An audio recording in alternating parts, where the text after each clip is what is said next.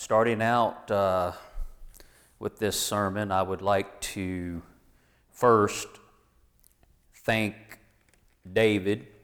Um, Dan and Joy's son was here last week. So, David Burrows, if you're not knowing who did the message last week, that's who that was. And uh, he did like a 35 minute sermon. Now, that's just, we need to talk to him about that. Know, I asked uh, Pastor Jay one time, I said, how, what's, what's a good length for a sermon? And he said, just preach until you're finished. And that's about perfect. Yeah. So if it's 15 minutes or an hour, just preach until you're done. And that'll be the perfect length. And yeah, we were, we were out of town. We were visiting with some friend. We have friends that, that live there. And, you know, we were talking. Everybody's got their opinion on how long a sermon should be. Uh, I've heard people say, well, if you can't get what you got out in 15 minutes or 20 minutes, then, you know, you just didn't do it right. I've heard all kinds of different things. I've heard people say, well, if you don't give preaching at least 40 minutes, you're just not putting enough into it. So, what I've, what I've, the conclusion that I've come to is you're not going to please everybody. It's impossible to please everybody. So, I like the advice that Pastor Jay gave. You know, he didn't have a time. And his sermons are probably about, I would guess, 30 minutes. He, Pastor Jay, about 30 minutes, I would guess. Uh, if you listen to John MacArthur, I got his pulpit sermons on podcast. I don't listen to him very often, but his messages are about 50 minutes. Pastor Nick, I've said many times, his messages are one hour every week. It, I don't know how he does it, but it's, it's one minute one way or the other, but it's almost always an hour. So I can say I, I start fading out at about 45 minutes when I listen to his sermons. That's just me.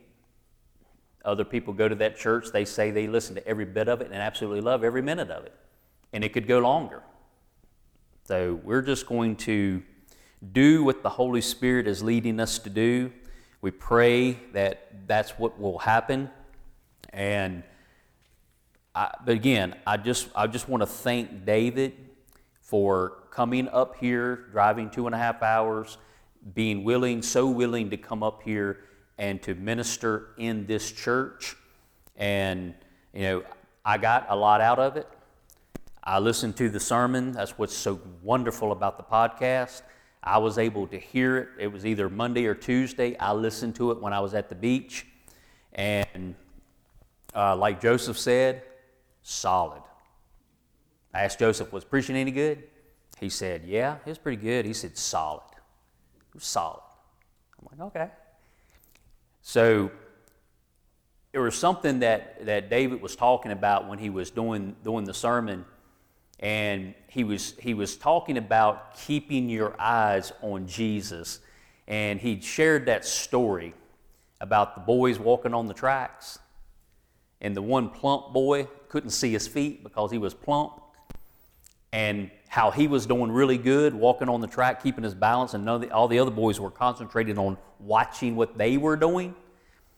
And that, that illustration was perfect with some of the things that I've talked about recently as far as um, trying to deal with your flesh, people who try to fix themselves, and how if you were to look at yourself and trying to fix the flesh that Jesus, in His Word, said is crucified.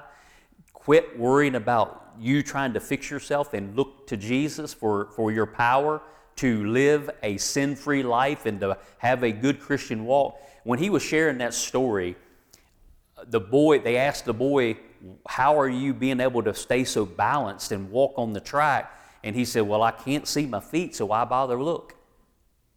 You know, we need to be like that. We need to be, you know what? I know my flesh is no good. It's, it's, if the more I try to fix it, the worse things seem to get. I'm going to quit focusing on me and I'm going to look out at Jesus and watch him and follow him, and everything will be okay. I thought that was an excellent illustration. I really liked that. And then um, the story of Darlene Rose. And, you know, I had heard that story before years ago. And I was telling, uh, you know, in, in Sunday school, I was talking about how when I heard the story, the miracle of the bananas, I, I thought that was Corrie ten Boom.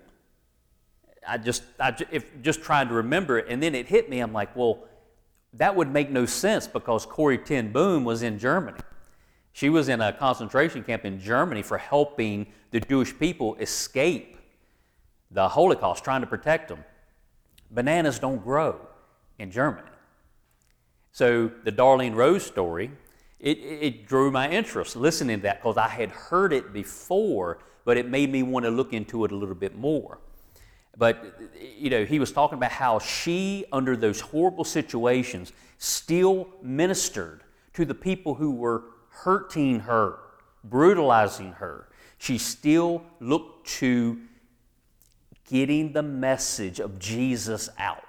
So the camp commander, I wrote his name down, uh, Mr. Yamaji, Yamaji, I think I said that well he was the Japanese camp commander that was converted by her testimony. That's the way she lived her life under horrible situation. He was touched. And, and so, the, so the bananas, you know, she was watching through her window. She was trapped in, the, in her hut. It was, it, she couldn't get out of there. And, but, but there were women who were also in the being punished for doing dis, just petty things. So they got to go out and stroll around during the day. And she would watch them through the window. And there was one lady, this is a Japanese lady, who was just being punished for a dis- misdemeanor, I guess you would call it. And she would sneak over to the side on the edges, and there was a there was a bunch of vegetation, and she would sneak over there. When the guard, she would she would listen to the the click of the heels. That meant he was turning because he was marching, and he would click his heels and he would turn. And she knew by hearing that that she had to stop doing what she was doing. But she, when he was walking the other direction, this lady would walk closer and closer to all this vegetation. And Darlene Rose was sitting in her, standing there watching, and the lady would finally work her way over, and somebody was over there handing her these, these bunches of bananas. And that's where her craving for the banana came from. She watched that lady slide them up under her, whatever she was wearing, and she would sneak them back. And, she, and that's when Darlene said that she was praying for, to God for just one banana. She, and then she said, But I don't know, it can't happen. There's no way anybody could get a banana to me she, and she basically told God, I know that's a silly prayer because you couldn't do that. You, there's just no way we, I can get a banana. So it was Mr. Yamaji who, who got a whole bushel of them, a whole big bundle that was close to 100 bananas on there and had someone take it to her. So she thought she was about ready to receive another beating because when, they, when the commander and, the, and some of the other officers were in there talking to her. When they left, she realized she forgot to bow. And when you didn't bow to them when they left, they would come back and beat you. So they, she turned around after they had left and she went, Oh no, I forgot to bow. So as she heard them coming back, she got up to receive her beating that she had received so many times before and it was from the camp commander. He had sent one of the officers, and they brought in the whole big bundle and gave it to her. And she set it in the corner and was so ashamed that she didn't think God could give her one banana, but brought her almost 100. And it changed her. It changed her life. She, she knew to never, ever discount what God can do for her and for any. We need to have more confidence in our prayers by looking at that story. God, our God is a big God and He can do whatever He wants us to have. He, he, he provides for us.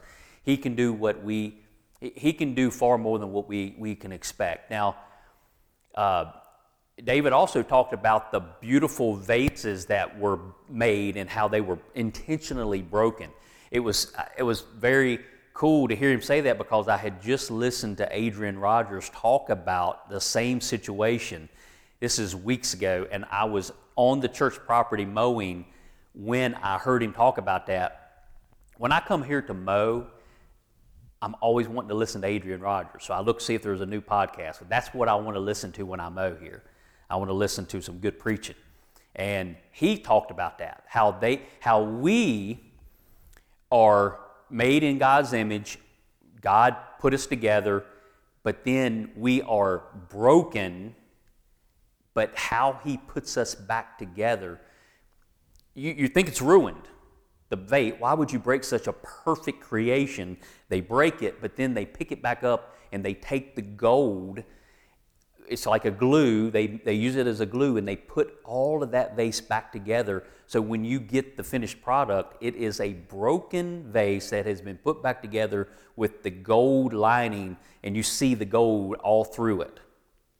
So, what we are in the future is that we are broken. We have to be broken, and then God puts us back together, and we're way better after he, he deals with us and fixes us. So it's all in what God does for us, not what we do for ourselves. That was basically the message last week is quit trying to fix something that God is in control of. Look to him and he will fix us. So if David listens to this podcast, I uh, just want to say thank you uh, for giving us that great message last week. And now I'm going to go on to what I had prepared. And I had a lot of this already prepared two weeks ago.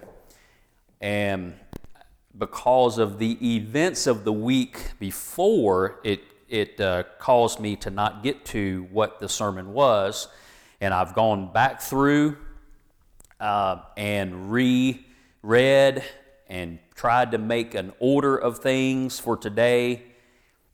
So here's a verse for you. Now we're going to be in different portions of Scripture. Now, in Luke, in Luke 12, this is, I'm going to read this verse. Today's message is going to be about Baptism again. Baptism again. It's like, haven't you preached enough about that recently? Evidently not. now, Luke 12, this is Jesus speaking. Luke 12, uh, Luke 12, verse 50 says, This is Jesus saying, But I have a baptism to be baptized with, and how am I straitened till it be accomplished? Now, this is Luke 12. You don't have to turn there because that's all we're going to be doing out of that. That's just the one verse that I want you to think about. Jesus is talking about a baptism that he, he must be baptized with, and how can he be straitened till it be accomplished? So, what kind of baptism is he talking about there? Now, at the end of chapter 3 of the same book of Luke, that's when Jesus was baptized by John the Baptist. He's not talking about that baptism. Right before that, John the Baptist was talking about there was one who came after him whose shoe latchet he was not worthy to even unloose, and that that person who's coming after him, because he had just told everybody that this is John the Baptist speaking. He says, I indeed baptize with water, But there's one coming after me whose shoes, latches, I'm not worthy to unloose. He will baptize you with the Holy Ghost and with fire. You've heard me say that verse over, over the past several months. You've heard that before. I know that sounds familiar to you. But in Luke 3 15 through 18, that's what he's talking about. John the Baptist is talking about Jesus baptizing with the Holy Ghost or with fire. Now, do you get wet in either one of those baptisms? Being baptized with the Holy Ghost, no water involved there. Being baptized, that means to be thrown into the fire completely. You're totally engulfed in flames. That's being baptized into flame. In Matthew chapter 3, he says the same thing. John the Baptist is saying, He will baptize you in the Holy Ghost and with fire. Now, if you go to Mark chapter 1, there's no mention of the fire. It's just He will baptize you with the Holy Ghost. Why? Why did He miss the fire part? Well, if you go back, so you can take this as part of your notes Luke 3 15 through 18, Matthew 3, verse 11. In each of those situations, in Luke, you will hear Jesus say, generation of vipers. It talks about how the publicans were there, the evil tax collectors, you know, everybody hated. It will talk about the soldiers coming and wanting this baptism. you know, they were there. So you got generation of vipers, which we know who they are. They were the Pharisees and the Sadducees. But then there's publicans and there's soldiers, along with the people who had been baptized by John the Baptist baptism. They were all around. And when John the Baptist said, There was one coming after me, who will baptize with the Holy Ghost, that's the ones who really believe, but all these other people, especially the generation of vipers, and when you go over to Matthew 3, you will see John the Baptist, it, it, right before he says this, it says that the Pharisees and the Sadducees were there. So he says, baptism with the Holy Ghost and with fire. It's going to be one or the other. Because the following verse says that in, in this person's hand, which is Jesus, when he baptizes with the Holy Ghost, you're good. But if you're being baptized in the fire, then his fan is in his hand and he will thoroughly burn all the chaff that comes from the threshing floor. The wheat will go into the garner, but the chaff that's left over, which would be anybody who doesn't believe, they will be thrown into the fire. Again, has anybody gotten wet? This baptism in Luke 12, the baptism that Jesus had to be baptized with, what was that? There, there were disciples who wanted to be placed at his right hand or his left hand, and Jesus said, You are you able to drink of the cup that I'm going to drink from? Are you able to go through the baptism that I'm, I'm going to go through? And he ended up telling them, You're going to go through that baptism. You, you eventually will, but you don't know what you're asking for. The baptism that Jesus is talking about in Luke 12 is being baptized into being the perfect sacrifice for all of mankind. He is going to be totally plunged into everyone's sin. That's where he's going. And then he's going to pay every bit of the penalty for all of us. That's the baptism he has to go through. Did he get wet doing that? It wasn't talking about water baptism. Remember, John the Baptist said, I indeed baptize with water. Why did he have to say that? Why did he have to say, I baptize with water? Because there's so many other baptisms in the Bible that have nothing to do with water. Now, why am I talking about this? Why am I bringing this up again? Because we just did the story of Naaman the leper. Remember, Naaman went to Samaria because there was a prophet there that the little girl talked about. Naaman was an unbelievable, awesome person. He was just great. But he was dying of leprosy. He was going to eventually die from the disease. His only hope was that this little girl's uh, message of, You go to my homeland, you find this prophet there named Elisha, then he will cleanse him of his leprosy. Well, they go to Israel. They go there, and the king is all distraught because he's got this letter saying, We need this man healed of leprosy. Well, the king knew that there was no cure for leprosy. Then Elisha heard about it, told the king, Send them on over. And what was the instruction for Naaman? It was to go dip in the Jordan seven times. Well, there is a podcast that I listen to anytime it shows up, and it's the Unashamed Podcast.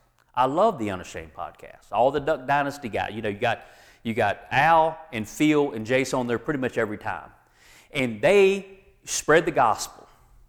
Well, they were talking about baptism, and Phil, and, and I love Phil. He writes great books, but he he said something that I do not agree with. And basically, and he backtracked on it the next podcast a little bit. But he basically said, Have you ever heard of baptismal regeneration? You ever heard the term? Baptismal regeneration. Well, people who hold that doctrine, they make the baptism part of being saved really high priority to the point where they say you don't actually finish being saved until you get dunked in the water. That's what saves you they're so into it that if you get dunked in the water and one of your arms is hanging out of the water and it don't go all the way in, they think that you're going to end up in heaven one day, but you'll be missing your arm. I mean, that's being a little silly, but that's how crazy they are about it. They would actually go, uh, his arm didn't go under. They're that legalistic about it. But then there's others, other denominations that will put it off for a long, long time that's wrong as well. But when do you actually get saved? What point of what you do, because remember, you can do nothing to get salvation. You just believe. He's already done everything for you, and it's that moment of just believing, then you're saved. Just like Naaman was expecting some great thing, and he was told Elisha didn't even come down to do anything. He just sent a message for him to go do something. And he was so offended that, you mean just dip in this river? Just go down there and dip? Well, Phil on the Unashamed podcast used that story to justify how you have to go down in the water to get saved. That's what he used. And I'm, and I'm going, I just preached two weeks on Naaman, and Phil is using this as justification as to why he believes what he believes, that you've got to go down under the water. And, I, and I'm going, where's their hotline number? I need to call directly to them, and I need to say, Phil, Okay, if that's what you're basing it on, then all the thousands of people that you've talked about baptizing in your river, it's the wrong river. You need to take them to the Jordan. And Phil, if you you you baptize them, you only dunked them once. Everybody that you baptize, you need to call them up and say, "Come back. I need to do this six more times." Because remember, he had to dip seven times. So are we doing it wrong? You dip them once, that's not good enough. If you want to take these stories out of the Bible and do it exactly the way that they did it in the Bible, then your baptism is worthless because you didn't get baptized in the Jordan. and you didn't get baptized seven times. You only got dunked once. And I'm just, I'm on my mower riding around mowing and listening to this on a podcast going, ah, are you serious? And then they turn to 1 Peter. This, you can turn here if you want. We're going to be here for just a little while. Now, now there's a, a nephew that's on the show every now and then. I think his name's Zach. He's the one that helped put together. He did the story of the movie that's coming about, uh, uh, uh coming out about Phil and Kay. And he was going, Phil, no, no, no. You, you, and baptism is being baptized in water. Believers' baptism is extremely important, but you cannot say that that is what saves you because that would be something you do. You must be saved before, then you get baptized in water. You got to make that distinction. So they're, so they're fighting on there. And I love the podcast because they're not afraid to stand on what they believe and they fight back and forth with each other. They, they're so good at it. Most people cannot disagree and fight and, and then go out and get something to eat afterwards. They don't want to see each other anymore and they're all mad, but they, they can fight and fuss it's like, all right, y'all ready to go? Let's go. You know, and they're all buddies. They all love each other. Why can't we do that? We got to have a church split and have two different churches and two different denominations and all that stuff. That, that happens. All right, so they go to, so Jase is listening to all this and he's turning to 1 Peter chapter 3. So I'm going to be reading out of 1 Peter chapter 3. For it is better if the will of God be so that ye suffer for well doing than for evil doing. So he's talking about being Peter's talking about being persecuted, and he said it'd be better to be persecuted for doing good, doing what you know you're supposed to do. Well, just like David was preaching last week, it is so easy just to fall in line with what everybody else is doing because it's way easier to do that. And you won't get picked on. Peter is telling us it's way better to go through the persecution for doing good. For Christ also hath once suffered for sins, the just for the unjust. See, Jesus was the only just person that ever walked the face of this earth. And he died for all the rest of the people who walked on this earth, the unjust, which is every one of us sitting here, everybody else outside, that he might bring us to God. See, Jesus is the only way to get to God. The only way. Other religions are free to worship however they want, but it's up to us to tell them, sorry, it's not going to get you to God. Only Jesus can do that. Being put to death in the flesh, you know that uh, the sermon that was picked out to be on this past Wednesday's podcast? I was talking about the word, the word sarx, which is the Greek word for flesh. And here it is being put to death in the if you got an NIV, it says it, it, you would have to, if they followed, they don't do it, but I'm, what I was saying in that podcast was, or that teaching was, if they, if the people who translate the NIV and the New American Standard, all those, if they change the Greek word sarx every time to sinful nature. They do it several times in the Bible. In the NIV, you'll see it sinful nature. The Greek word is sarx, which means flesh. That's all it means. Well, right here, if they did what they did every other time, or a lot of other times, they would have had to change it here too. So if you listen to this past Wednesday's uh, message, it's not from this past Wednesday, it's from last year.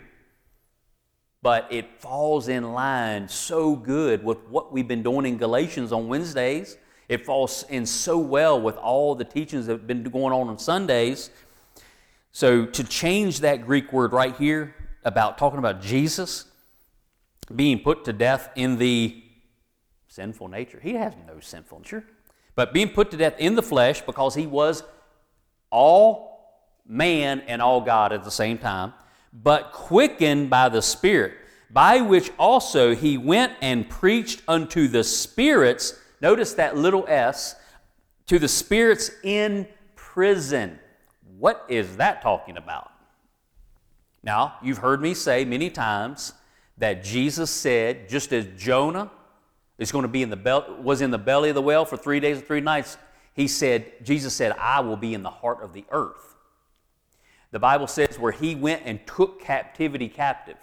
There were some people who were in captivity, prison, and he went and took them out of there. That was the, when he went down into the heart of the earth. There's a place called Abraham's bosom. All of the saints that were waiting for the true sacrificial blood to be shed, they're all down in that holding place. That's where the Catholics come up with the purgatory. Purgatory is, is all messed up. It's, it's a terrible thing that the Catholic Church did to profit mightily off of that false doctrine. So I'm not talking about there being a purgatory. I'm just saying that there's an empty place down in the down in one of the compartments of hell. It's an empty place. It's Abraham's bosom. It's where Abraham and all the saints before Jesus shed his blood were being held until that day. It's been empty ever since. You can get that out of Luke 16, the rich man and Lazarus dying and going down. The, the, Lazarus went to Abraham's bosom. The rich man was across the great abyss over in torments. That's the story. Luke 16. Feel free to correct me if I ever say. A lot of the, what I tell you is that is from memory, and that's getting suspect as the, the years go by. So if you know I say something wrong, please, because this is going to be on a podcast, and I'll be very embarrassed I catch, by listening to the podcast, I can catch myself on some mistakes. And I try to remember to correct them when I come back. Uh, just like I said something about not being truly saved if you don't understand the being baptized with Jesus and being raised. That's really not accurate. You can believe on what Je- you can be saved. That all that's working whether you believe it or not. So that was a misstatement that I said. It's just that chances are, what I should have said is there's a, there's, if you don't understand that and you're not living in that, maybe you're not saved. That's just a question. But to say you're not is not right. Because there's a lot of things in the Word of God that just works whether you understand it or not. It's working. Okay. Okay, so the Spirit, that's what I think this means the spirits in prison, I think, was when Jesus went down and ministered to them. Okay? Which, now here's the which, this is talking about the spirits, the little s spirits, which sometime were, so sometime in the past, they were disobedient. When once the long suffering of God waited in the days of Noah, while the ark was a preparing wherein few, that is, eight souls, were saved by water. People, see, you're saved by water. See, it's right here. You're saved by water. It says it in the Bible. The people who were saved, the eight souls that were saved, did any of them get wet? Some translations will say they were saved through water. What saved the eight people? getting in the ark. Anybody who got wet that day died. They weren't saved, they died. You, all you had to do was walk up the ramp into the, into the ark. That's all you had to do. You know what? You didn't even have to do the walking. You might have been lame and you couldn't get in there, and you could have said, Hey, would you pick me up and carry me up into that uh, big boat right there? Why would you want to do that? Just would you please? And somebody could have picked you up and carried you and set you down in there. It, the point is, were you in the ark or not? My question to you is, are you in Jesus Christ or not? Are you, have you been buried with Him in baptism? They went into the ark, no one got wet. There was a baptism unto Moses in the Old Testament when they were leaving Egypt, and it was the parting of the Red Sea. And they were, that was Moses' baptism. He took them down into the sea. They all, the nation of Israel, walked through the other side. Did anybody get wet? Not a one of them who got saved were wet, but the people who followed after that were the unbelievers, they got drenched so much that they all died, they all drowned. The water killed them, not saved them. All right, continue reading. We're saved by water. The like figure whereunto even baptism doeth also now save us. There it is. Baptism saves you. What baptism? The getting wet baptism? Or being baptized with the Holy Ghost, being baptized into Jesus? That is what saves you. Now, there's a, and if you got your King James Bible, you're looking at a big parentheses here. So if you skip through the parentheses just for a second and go to by the resurrection of Jesus Christ. Okay, let's read that part again. Okay, the like figure, whereunto even baptism doeth also now save us by the resurrection of Jesus Christ. We are baptized with Jesus and we are raised up like he was to walk in newness of life because we are a new creature. When Naaman came back up out of the Jordan, his flesh wasn't just fixed, it was brand new, like a little baby, like a new, new skin from a child. It was more than just healed. When we are saved, we're more than just healed. The old man is crucified, is, is completely done away with, and then the new man has been brought. The new creature is there. And you can't physically prove that to anybody. It's something you got to believe. The just shall live by faith. You don't have video evidence of it. You have no proof whatsoever. Evidence not seen. Evidence not seen. That's a book by Darlene Rose. A book. We all love books, right? That's faith. All right, now the parentheses part of that. Right, the like figure whereunto even baptism doeth also now save us, not the putting away of the filth of the flesh, but the answer of a good conscience toward God. So when this was being translated, the King James Bible being translated, they ran into that going, all right, this could really mess some people up. We really need to make sure people understand that it's not the water baptism that saves them. So they put that in there. Okay? Uh, Galatians, this is just another verse you can write down. Galatians 2:20 says, I am crucified with Christ. Nevertheless, I live. Yet not I, but Christ liveth in me. And the life which I now live in the flesh, I live by the flesh of the Son of God, who loved me and gave himself for me. A whole lot of faith. All right, and then, all right, it's getting close. Um, I want you to see another portion of Scripture which you've heard so many times from me. I'm sorry but we're just going to touch on it real quick. And, and this is the story of the uh, Ethiopian eunuch. You all know it well. It's in Acts chapter 8. We know that the Ethiopian eunuch had been to Jerusalem. He should have gotten what he needed there, but for whatever reason, he didn't get it. It'd be like, well, the person was in church. They listened to the whole sermon and and they walked away from here and they still didn't get it. And then one person is somewhere way down the road that ministers to them because they left here pondering and, and opening up their Bibles and they're looking and they're trying to figure it out. And they've left the place that you thought they would experience a salvation experience.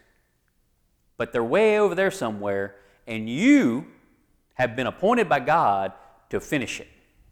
So that's what Philip's doing, way out here in the middle of nowhere. This eunuch is on his chariot going back to Ethiopia, and God makes a divine appointment happen, and the eunuch's reading out of Isaiah, which we know would be Isaiah 53, you know, a lamb being led to the slaughter, and he asks Philip, What does this mean exactly? And Philip just he he explains the scripture. The place of the scripture which he read was this is 32 he was led as a sheep to the slaughter, and like a lamb dumb or unable to speak before his shearer, so opened he not his mouth. In his humili- humiliation, I can't even speak today, humiliation, he, his judgment was taken away, and who shall declare his generation? For his life is taken from the earth. And the, and the eunuch asked him the question, Who is he speaking of? And then in 35, this is where I'm supposed to start reading. This is what's in my notes. Then Philip opened his mouth and began at the same scripture and preached unto him Jesus. So he's getting the message of Jesus. Evidently talked about water baptism too in all this talk. Why do I know that? Because of verse 36. And as they went on their way, they came unto a certain water and the eunuch said, See, here is water. What doeth hinder me to be baptized?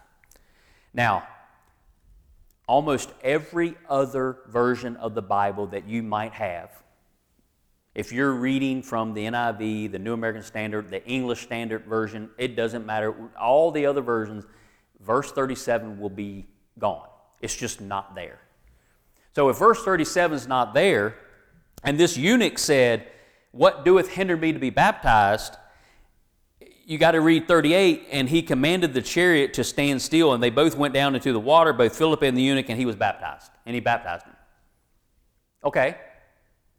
Then you can argue that the baptism saved him. But what, did, what does 37 say? 37, which is missing out of almost every other version of the Bible, the King James, as far as I know, is the only one that has it, maybe the New King James. It says, And Philip said, If thou believest with all thine heart, thou mayest. And what does the eunuch say? He answered and said, I believe that Jesus Christ is the Son of God. That's missing out of almost everybody's Bible who's using something different. That part is missing. So the people who believe in baptismal regeneration, they love the versions that do not have that verse in it. Because to them, the getting dunked in water is what saves you. And this that version will back up what they say. Well, the King James does not. The King James says, You must believe. And what is he doing? He's confessing with his mouth that Jesus is Lord, that Jesus is the Son of God. How, how important is that to us? That we confess, we're willing to confess that Jesus is our Savior. That's important, but it's missing out of so many Bibles that people are carrying around and reading. So you must believe with all your heart before the water baptism does you any good. Okay? So I just want to make sure that you understand that doctrine of we've, we've been going through Galatians for many weeks now. The message that was picked out for this past Wednesday, I keep, I'm just amazed. It just goes right along with all of this. If you haven't heard that, I mean, you probably heard it in the past, but I don't even remember preaching that sermon. So it's not like you're going to remember it. I don't even remember it. And I'm the one that prepared it and gave it. But I listened to it I was like, whoa, this is perfect. I don't see how you could have picked a better one to put in that spot for all of what we've been doing lately. Now, getting back to, I don't think I finished up with my point on in Mark. This is, just as, just to go back and make sure you've got this the significance of what I was saying. In Mark 1, there's no, because he only says Holy Spirit, he, Jesus will baptize in the Holy Ghost, but he leaves the fire out. I just want to make sure you understand that in Mark, there's no mention of generation of vipers. There's no mention of Pharisees, Sadducees, soldiers, publicans It's only believers had come, and John the Baptist had baptized them. So there was no need to say, baptized with fire, because there was none of those other people there. Now, can you imagine how many different days people came and were baptized by John? So, Mark's version of it is a day where only believers came down to the river to be baptized. But then there were certain days that the Pharisees caught wind of what John the Baptist was doing. And when they showed up, he was very sure to mention the fire as well because they needed to hear it. So, on a day where all everybody sitting in here, you're all saved, you believe, we just talk about all the glory coming and all that, we, but there's people listening to the podcast that need to hear about the fire. There are people in our neighborhood right here. We have people that are right beside this church around us that are totally against what we're doing. They hate churches and they hate people go to church. They do not like it at all. You know, back in the day when I was a kid, uh, you really never heard of parents not letting their kids go to church.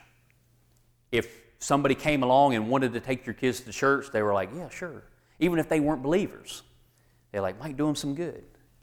Today, you've got people who purposely say, no, don't you dare take my kids to church. We, as a nation, I've told you this before, George Barna does the surveys. He samples all kinds of people from different parts of this country and the last survey he did on how, what's the percentage of people in America who have a true biblical worldview, it's down to 6%. They did another survey, and the guys on, on the Unashamed podcast were talking about it a few weeks ago. They only went out and, and interviewed youth pastors, senior pastors, might have been associate pastors, and then executive pastors, which would be like a DS, like a district superintendent who has been a pastor for many, many years, but has been moved up and he's in a position of authority over many churches. Okay? The percentages of pastors who have a biblical worldview, none was over 50%. None of those categories was over 50%. It was like 40%. And I think that might have been senior pastors, were about 40% across America have a biblical worldview. Youth pastors was pretty pitiful, but you know the worst was the executive pastor, the DSs, that, those types, 4%. It's worse than the average of Americans who aren't, aren't even, they're just people. They're not even pastors. And we wonder why things are so messed up. And we don't have a biblical worldview anymore because the churches aren't even. T- they got the rainbow flags flying outside of churches. They've got the Black Lives Matter, you know, flying outside the churches. Uh, you can see the evidence of it everywhere. They are not preaching the word. They're just trying to make everybody feel welcome, whether you're a dirty, rotten sinner or not. That's what we're dealing with. All right, we are done. That's the sermon for today. Um, we just love the Word of God. We need to be a people who are reading the Word, that love the Word. We need to, we need to not be people who just talk about it, but people who actually get into it and love it and are not afraid to talk about it, even though persecution may Let's pray. Heavenly Father, we thank you for this word. Father, I thank you for the Holy Ghost that will help with us to, to, to be able to understand the deep meaning of your word. Father, I pray for each and every person that's here that, that we will hear your word, that your word would change us, help us, give us what we need to battle what we see every day. Father, we have a nation who has turned away from you. And Father, we need to have more people who understand your ways so that we will look at everything through your eyes that the Holy Spirit gives us the ability to do. Father, help us to understand that the Holy Spirit is here. The Holy Spirit is inside of us when we believe on what Jesus did for us. Father, help us to understand that Romans chapter 6 tells our story that we, 2,000 years ago, were baptized into Jesus Christ. We were baptized into his death. And Father, you raised us up with Jesus. And we can't get any better than that. We are safe in the ark. We have been lifted up from the judgment. And Father, it's all because of you. We thank you for it. Help us to live in it and help us to get the message to those who need. In Christ's name we pray. Amen.